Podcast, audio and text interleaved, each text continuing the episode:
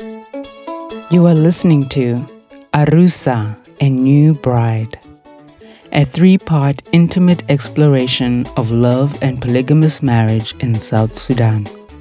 I'm your host, J.D. Ramalab.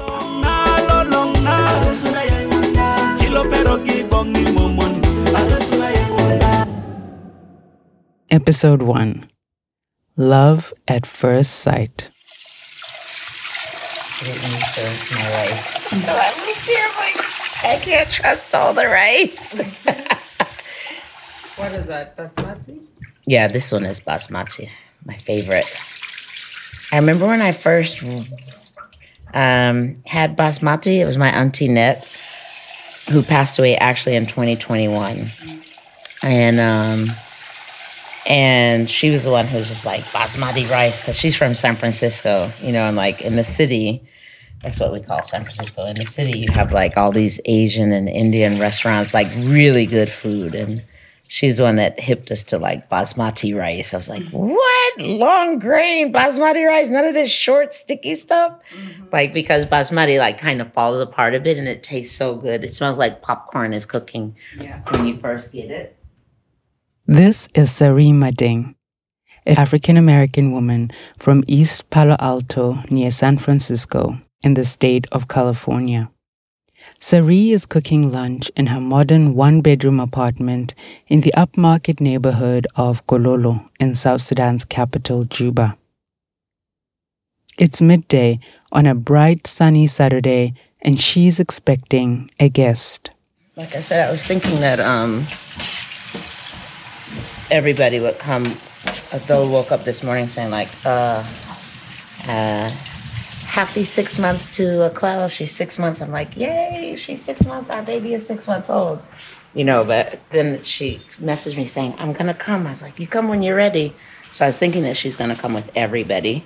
So I started cooking, but she's not coming with everybody, and I'm okay with it. Still, she's making sure that the food is just right. I'm making beans, rice, greens, or sukuma as they say here, and some chicken. I feel like I still need something else to go with it. Like what? Yams? Yeah, that's all starch. I know. Sari is a petite, vibrant, and friendly woman who is warm and welcoming, a natural host with a nurturing personality. She's also very assertive and finds it easy to speak her mind with honesty and transparency. Is cooking like a therapeutic thing for you? It oh my god, it is it's so therapeutic. There was a time, Jetty, like early in my marriage where I was like resentful. Like, why do I have to do all this stuff, all the wife work? You know, it's the stuff that studies have shown. Like women who get married and have kids, they they're like they work full time, but then they still come home and do a second job of cooking, homework, uh, washing clothes, blah blah blah. And I was resentful about it early. And I'll never forget one day, Jetty, I was in the kitchen, feeling bitter about being in the kitchen still, you know. But I just like, all right, Sari, you just gonna fake this shit till you make it. Fake it till you make it. I'm happy to cook. I'm happy to be available to my husband and my kids. I'm gonna be happy to do all this stuff. I'm gonna stop complaining. Like I made a conscious, out loud, conscious choice to like, just fine. Let's, this is how we're gonna do it. Sari is happily married to Michael Mading, a South Sudanese man who migrated to America on a basketball scholarship in the 80s. Although born in South Sudan, Michael left his village in 1979 and traveled to the north of Sudan to pursue his education. This was before Sudan split into two separate countries, Sudan and South Sudan, following a protracted civil war. So there, um, I pursue my education. That what took me to Khartoum. I started in the south, and I went to Khartoum. First, uh, start playing basketball. You know, a friend of mine introduced basketball to me. He said this is going to be good for you, and uh, I used to come and watch basketball, and uh, used to like to run. I just run track, but all of a sudden, all my cousin encouraged me to to join basketball. While in Sudan's capital, Khartoum, he joined the city's first division Olympic basketball club and soon became a hot property for international talent scouts. So when I started playing, uh, I was so good, so I transitioned to a club, uh, Olympic club, which is well known in, in Khartoum, the first division uh, basketball club. So then I started playing. And then my cousin then had an opportunity to go to U.S. and uh, he went to U.S. before me and and keep communicating. And he said, um, "I want you to come join me in U.S." And uh, that time, some in the world looking for me because they saw me uh, play basketball. In 1987, he left Sudan after his more famous cousin, basketball player Manute Bol, secured a scholarship for him in the U.S. You know, I went to U.S. and uh, landed in the East Coast. Coming from Sudan to East Coast, it's not nice. It's not something nice. It's a snow cold. My body was shivering like this. So uh, that uh, how I make it to U.S. And then from there, continue my education, and later on, uh, my senior year, I met my beautiful wife, Sari, uh, where I was in in Alabama, South South of uh, U.S. and Sari at West Coast, California.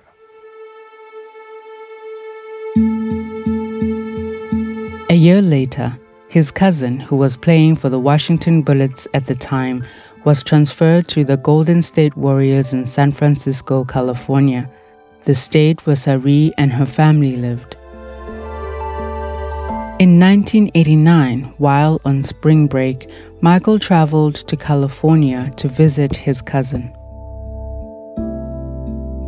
That's where he met Sari on Saturday, December 16th. They were at a local nightclub in Oakland. Sari was just 18 years old and Michael about 21. The club was packed with people from the African continent Kenyans, Nigerians, Ethiopians, and a sprinkling of Sierra Leoneans and Ghanaians.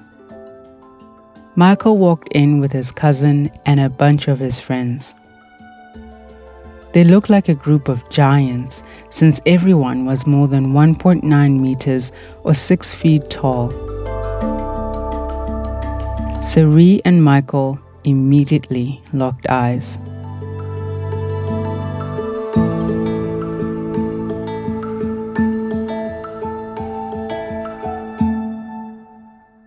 Would you describe that as a love at first sight? Like, did you just fall in love immediately?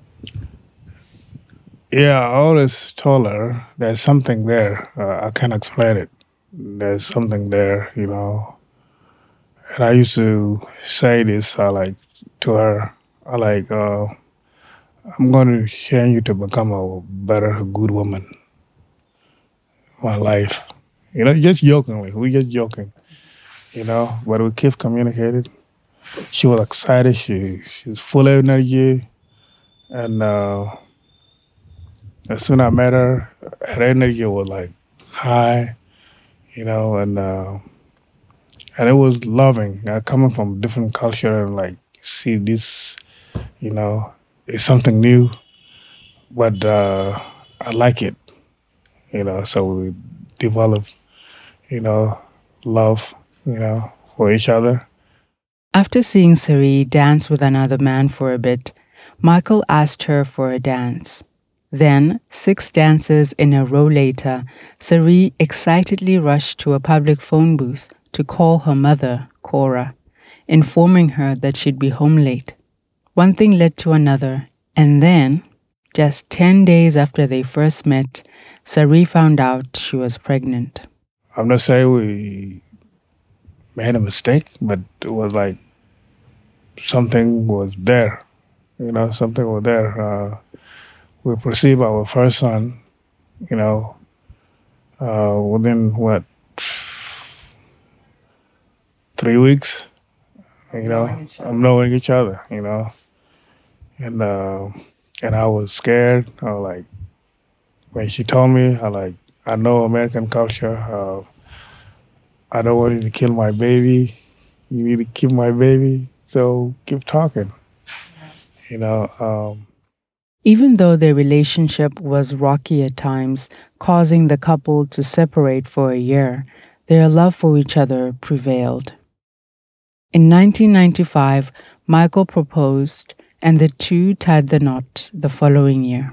I joined them, and uh, we got married in uh, '96. Yeah. The couple would go on to have two more children, a girl and a boy. After their third child was born, Sari decided not to have more. It was a choice she made back when she was still a little girl.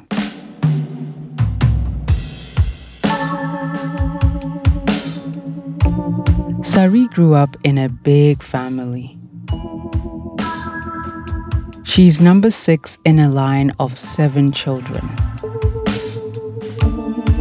Because of this, she relished the time spent alone with her mother, Cora. Sometimes it would be in the kitchen while she was cooking, during short car rides, or while sitting next to her in church services. They would pat each other's hands while listening to the sermon.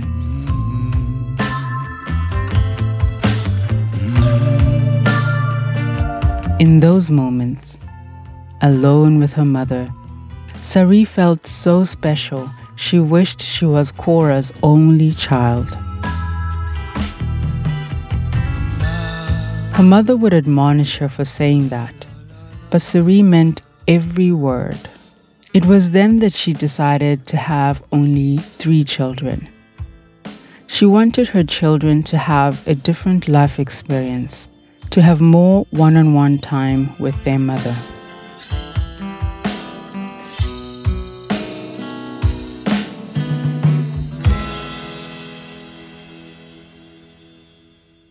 Um, all three of my children were born via C section. And when the last one was born, I had my tubes tied. And that was it. And the joke became, you know, by the time the youngest one got older, it was like, um, you know, if you want more kids, you, you're going to have to get them from somewhere else because I'm not having anymore. That's the liberated me. Like, I don't want more kids. You want more kids? You go ahead. It's okay. Go for it. Even though he still wished to expand his family, Michael reluctantly accepted Sari's decision. I joke about it with her. Um, and the reason I joke about that, I want more kids, but he didn't want more kids. But uh, when we start having kids, she couldn't deliver normal. It have to be by C-section, you know. So that's why we stop on three, because you cannot operate more than three. You can lose your your your have your wife. So that's how I stop. But you know, my mind, I want more kids. You know, and but I agree on that point. I was okay. Hey, no, I love you. I don't want more kid. I want. I don't want you to die. You know, this is not what I want. I want kid, but I don't want to lose you. So three is enough. Years went by, and in May 2017, Sari received an offer to apply for a job opportunity in Nairobi, Kenya. After a short visit there, Sari suggested to Michael that maybe it was time for them to return to Africa. By then, South Sudan had already gained its independence from Sudan in 2011, and post independence conflict between South Sudan's rival leaders Riek Machar and Salva Kiir had simmered down. Their youngest son had completed school, so the couple felt free to explore a new future on the continent. When Sari's job in Nairobi didn't pan out, they tried living in Uganda. But after three weeks there, they decided to bite the bullet and move back to Juba instead. Uh, even me moving here is is one of the decision I have to make uh, when my young son turned 18. That one, uh, Suri said, uh, "Can we go now to your country?" Like, I'm going to leave my young one. Hey, he's grown, you know. You can ask him if he want to come, he come. He doesn't, leave him.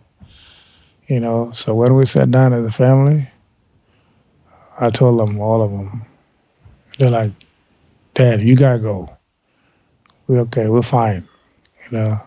I, I feel like my heart, like the little one, I cannot leave like that. But but uh, we left anyway. You know. The couple had big dreams for their new life in Juba. They were scouting for land to build their new home while also working to empower young South Sudanese through sports development. During their first year living there, the subject of a second wife animated conversations the couple had with friends and family. Since polygamous marriages are normal, acceptable, and legal in South Sudan, it was not uncommon for South Sudanese men like Michael, who had spent many years living abroad, often nicknamed the Lost Boys, to return to their home country, marry a young girl or woman who would then become their second, third, or fourth wife. In fact, there's no limit to the number of women a man can marry as long as he has the will and money to do it.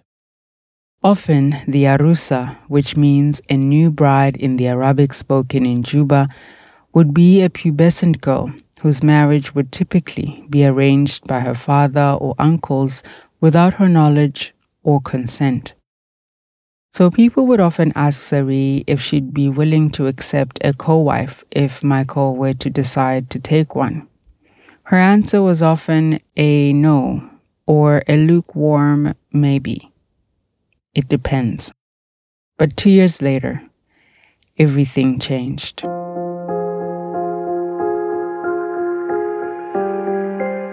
At some point in May, he lost his phone or I couldn't get a hold of him for like five days in a row. Like we have never gone silent for that long whenever I've traveled or whenever he's traveled.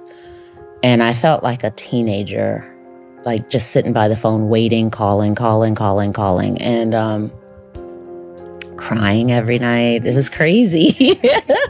Crying every night, seriously. every night. So every night.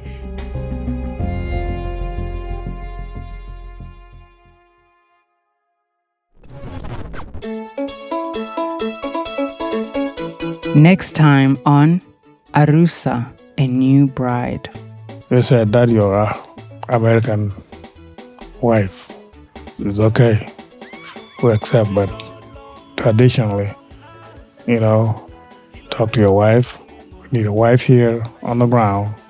So like when people come to you, they're not going to be like in a hotel. You can you cannot stay with Michael. You cannot touch Michael. All this stuff. So all this weigh on me heavy. Arusa, a new bride, is brought to you by Sound Africa. Soundtrack and theme song is Arusu by Hardlife Avenue Stars. Mixing and sound designed by Neil Liddle. Text and story editing by Brittany Kesselman. Fact checking by Mustapha Dumbuya. Photography by David Lomuria. Podcast artwork and design by Peace Ogwigwiyan. Translations by Alith Ayer. Marketing and publicity by Didi Khumalo. And a very special thank you to Adhel Ring, Sari, and Michael Achuil Mading for making this podcast possible. I'm JD Ramalapa. Thank you, thank you, thank you for listening and stay safe and sound. Sound Africa is an independent podcasting organization with a mission to bring a historical lens to modern questions. Follow us on X, Facebook, and Instagram with the handle at sound underscore Africa or visit our website soundafrica.org and subscribe to our newsletter for updates on our latest podcasts.